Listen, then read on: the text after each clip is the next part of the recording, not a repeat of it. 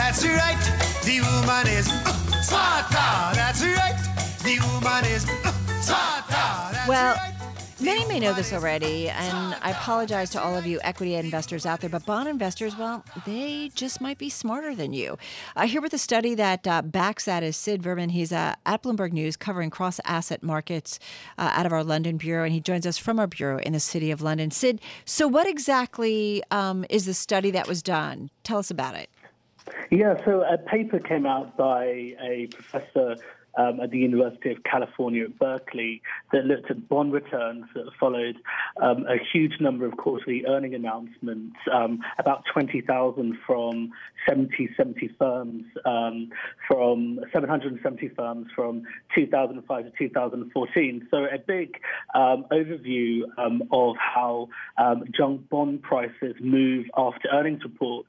And it found that um, high yield bonds can actually predict stock returns for a large number of issuers, particularly firms when they have a modest level of um, ownership by institutional investors and mom and pop investors might own a high proportion of that stock. So it's a very interesting conclusion because it, it kind of feeds the narrative that bond guys are smarter than stock guys. And I certainly have had a lot of um, smart fixed income investors seizing on the study and sending me messages about why um, this proves that they're smarter. Well, it's interesting too, right? And I feel like we've often had that conversation that the equity market is sometimes the last to know. That if you look at the credit markets uh, and the fixed income markets, uh, you certainly will see things um, sooner than the equity markets. I mean, there has been Yeah. this kind of debate out there about the efficiency of the credit market relative to the stock market. Yeah, that is true. I mean, it's a bit of a chicken and egg situation because um, a downturn in the credit market may then trigger a downturn in the uh, stock market. But there's no doubt there's a lot of research that credit markets have the ability to predict shifts in the economic cycle. Um, but uh, yeah, this this does trigger um, a big debate um, in finance, um, the efficiency of the credit market and the abil- ability of active managers to exploit mispricing in asset classes.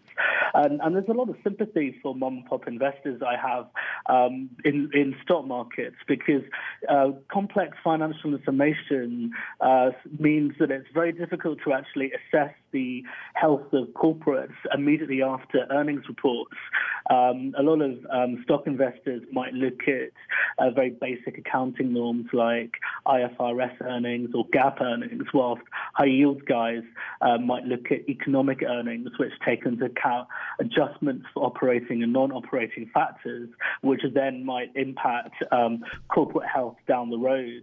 And so I think the study really does throw into sharp relief the challenge for stock investors to try and take stock and try to understand all the complex financial information out there. Um, because uh, as we know, accounting and corporate prospects are bedeviled by complexity. Right. And so, yeah, it does show that um, institutional investors might be in a better position. We're talking with Sid Verma, a reporter covering cross asset markets uh, in London with Bloomberg News, joining us on on the phone uh, from London. You note, though, in your story that you put out uh, today uh, um, or earlier this week, I think on Monday actually, uh, that the study has a big exception. Talk to us, Sid, about that. Yeah, so it has, um, well, two big exceptions. Junk bonds that have low liquidity um, don't provide um, a smart guidance about how stocks will move down the road. And that's because with low liquidity, institutional investors tend not to punt on that. And, and junk prices have less information as a result because um, trading costs tend to be higher when liquidity conditions are low. Um, and secondly, um, in, if um, bonds are investment grade, they not, might not provide that much information about uh, stock returns um, relative to their junk bond peer, and that's just because of base effects. Um, investment grade bonds are in less danger of default by um, just by um, uh, creditworthiness. Right. The high yield markets are, or, or the fixed income markets certainly great when things are going astray.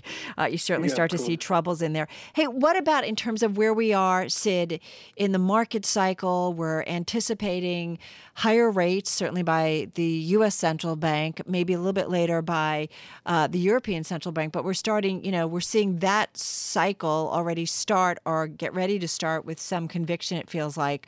Uh, what does that mean, or how might that impact? Um, the fixed income market, the high yield market.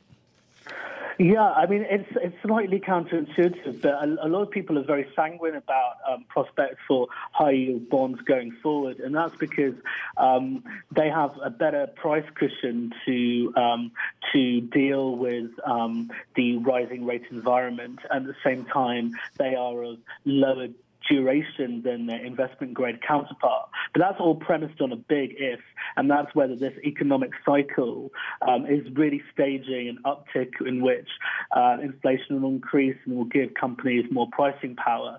And of course, things can be any more different in this cycle relative to previous cycles because a lot of the risk taking and tight bond prices um, are preceding an uptick in um, economic growth. So it. Yeah. um, it's not it's not leaving much room for error. Got it. Sid, thank you so much. Sid Verma, uh, a reporter with Bloomberg News covering cross asset markets in London, joining us on the phone from the City of London. You are listening to Bloomberg Markets. We're going to talk Tesla earnings shortly, right here on Bloomberg Radio.